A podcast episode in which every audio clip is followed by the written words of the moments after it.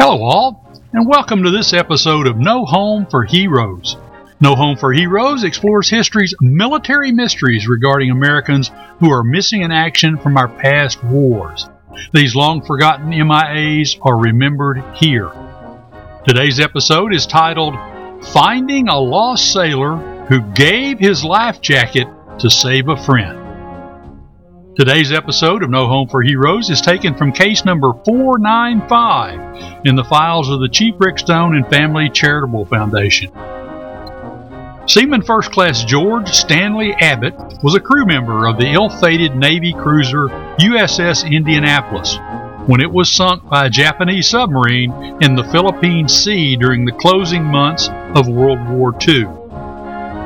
George Stanley Abbott was presumed lost at sea and is officially listed as unaccounted for until this very day. But he was not lost at sea. He was found. And a quest for closure for his family has turned into a chronicle of heroic actions in his final minutes on board the Indy. I'm your host, Rick Stone, bringing you another great and true story from our vault of history's military mysteries.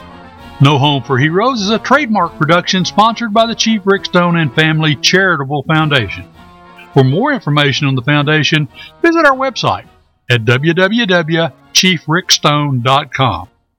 We invite you to listen to all of our podcasts on Apple Podcasts or whichever podcast or streaming platform you prefer. We dedicate this episode to our loyal listeners in Bedford, Kentucky. Population, well, population in 2010 of 599. Here's an episode today about one of your local hometown heroes. If you haven't named one of the few streets in Bedford after him, you should, and maybe you will after hearing today's story. The Bible says, Greater love hath no one than this, to lay down one's life for one's friends.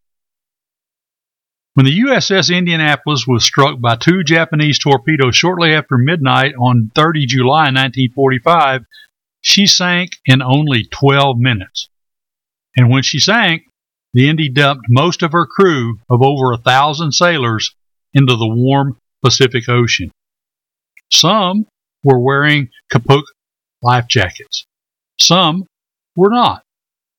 Although there were a few rafts and floater nets which had been cut loose before the ship went down, the life jacket proved to be the key to surviving what would become a four day and five night ordeal in the water before rescue finally arrived.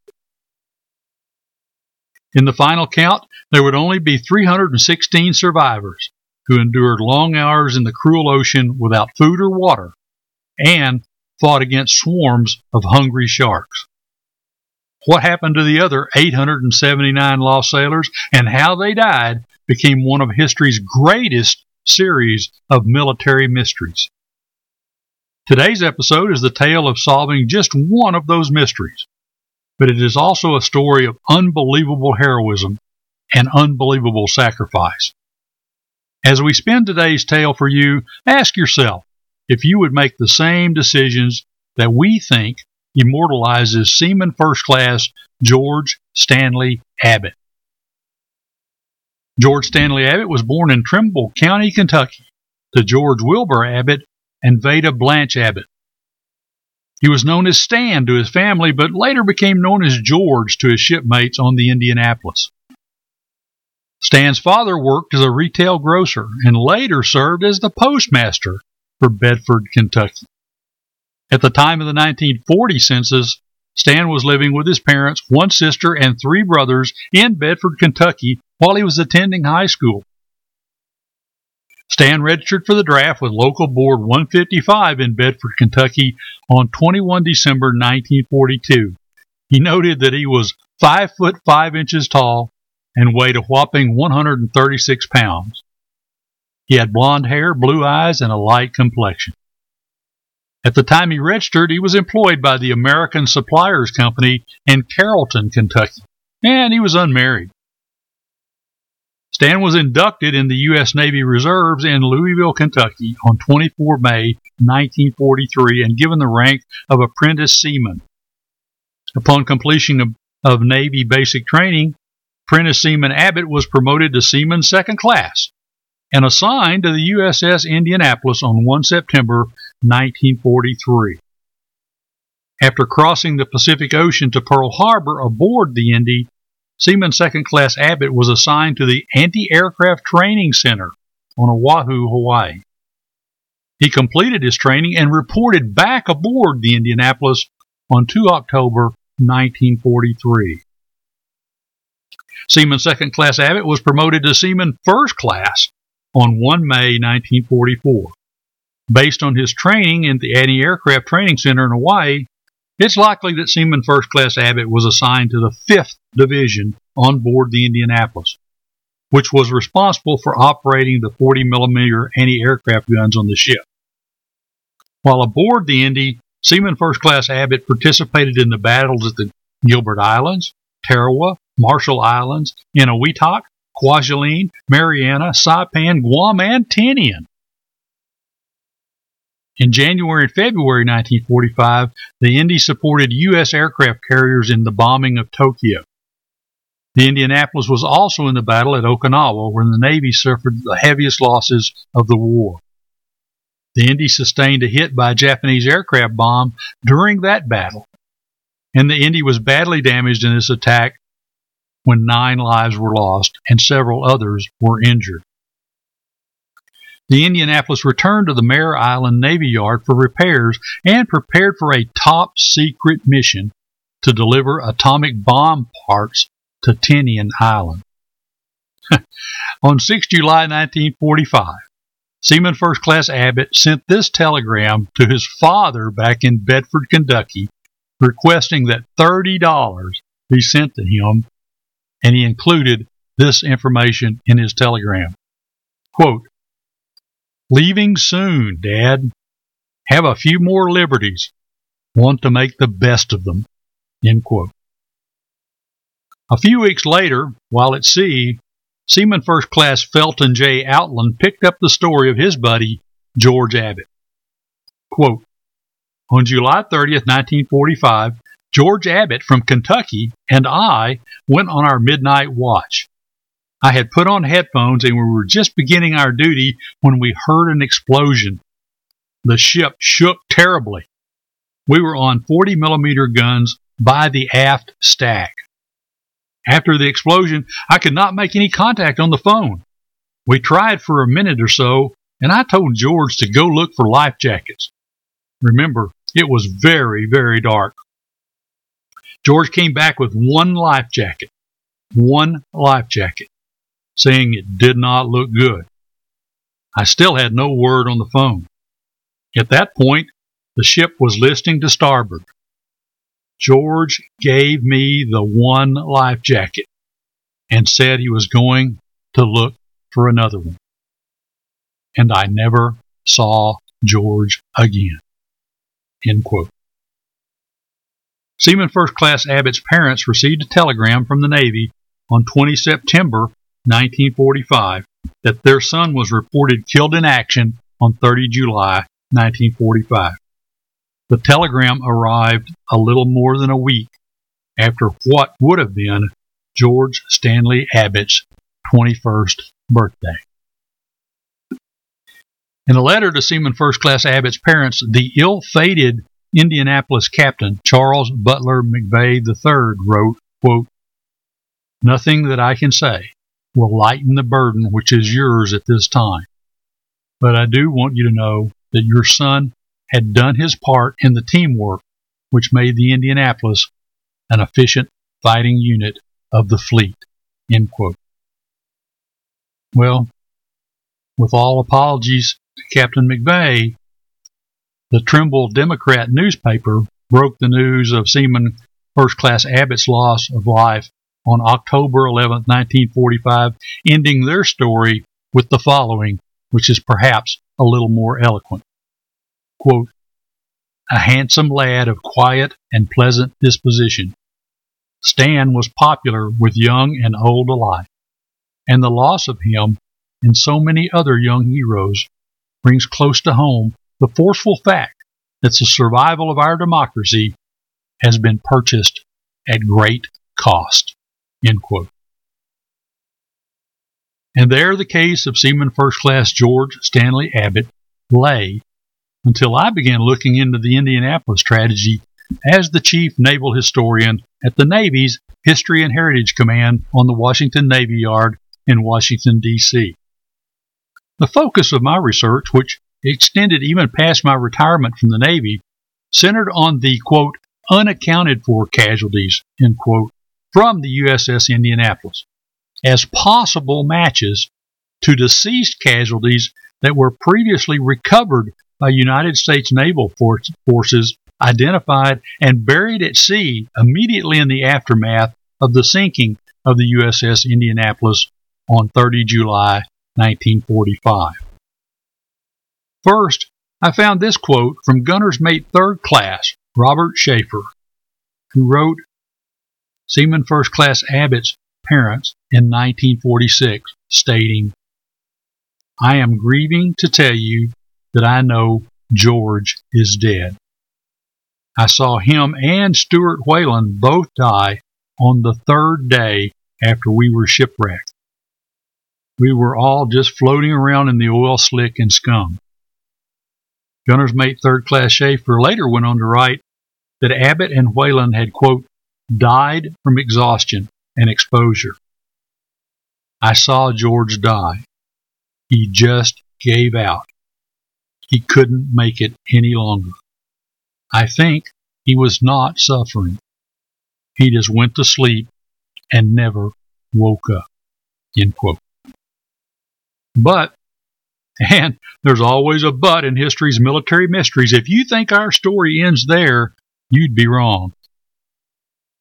Continued research by investigators from the Chief Rick Stone and Family Charitable Foundation in 19 question in 2021 discovered the following facts. 1.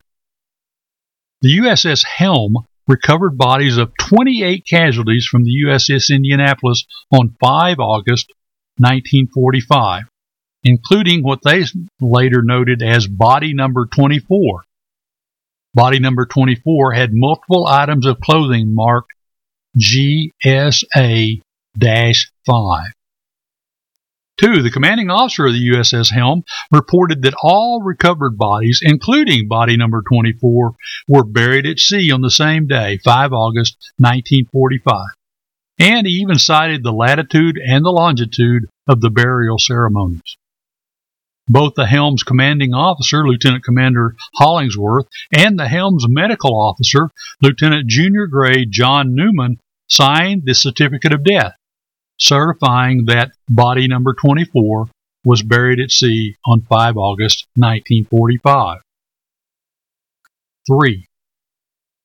Seaman First Class George Stanley Abbott was the only crew member of the USS Indianapolis on the day it was sunk who was identified by the initials GSA.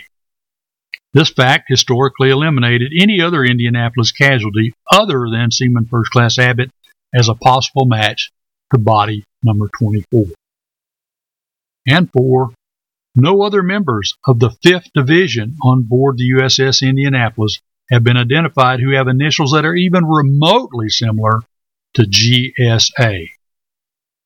5. Seaman First Class George Stanley Abbott was officially listed as missing in action and he continues to be listed as, quote, unaccounted for, end quote, to this very day by the Defense POW MIA Accounting Agency. And finally, six, the individual deceased personnel file, or the IDPF, for Seaman First Class George Stanley Abbott contains no indication that the USS Helms identification clues of a recovered body bearing the initials GSA and the ship's division number, number five, was ever considered by any government agency, any government agency, in determining Seaman First Class Abbott's official status. The preponderance of the evidence detailed in our investigation indicated beyond a reasonable doubt that body number 24 from the USS Indianapolis, recovered by the USS Helm on 5 August 1945, was in fact the body of Seaman First Class George Stanley Abbott. For reasons that can only be speculated about, the documents submitted by the commanding officer of the USS Helm and the medical officer of the USS Helm regarding identification markings found on the clothing of the body designated as body number 24 were never investigated as a possible association with Seaman First Class George Stanley Abbott. On May 1, 2021, the Foundation submitted a formal investigative report to Admiral Samuel Cox, Director of the Navy's History and Heritage Command, respectfully recommending that the investigative report that we had submitted be forwarded to the Secretary of the Navy with a request that the appropriate administrative procedures be implemented to remove Seaman First Class George Stanley Abbott from the unaccounted for list maintained by the Department of Defense. He had clearly been accounted for, and somehow the official records never got to the right spot. It was further recommended that the status of Seaman First Class George Stanley Abbott be officially changed to accounted for due to his established burial at sea on 5 August 1945, and that his official military personnel file be updated to reflect this change in status. Our quest for closure comes a little late for most of the family of Seaman First Class George Stanley Abbott of Bedford, Kentucky. But at least Stan's story is finally being told, and closure is on its way. God bless you, Stan. You are a true hero. Thank you for listening to this episode of No Home for Hero. We hope you've enjoyed today's production, and we invite you to check out our other episodes on Apple Podcast or whichever podcast platform you like to listen to. No Home for Heroes is featured on just about any podcast site all across the world. We greatly appreciate your comments, and a special link is available for you to contact us on our website at www.chiefrickstone.com.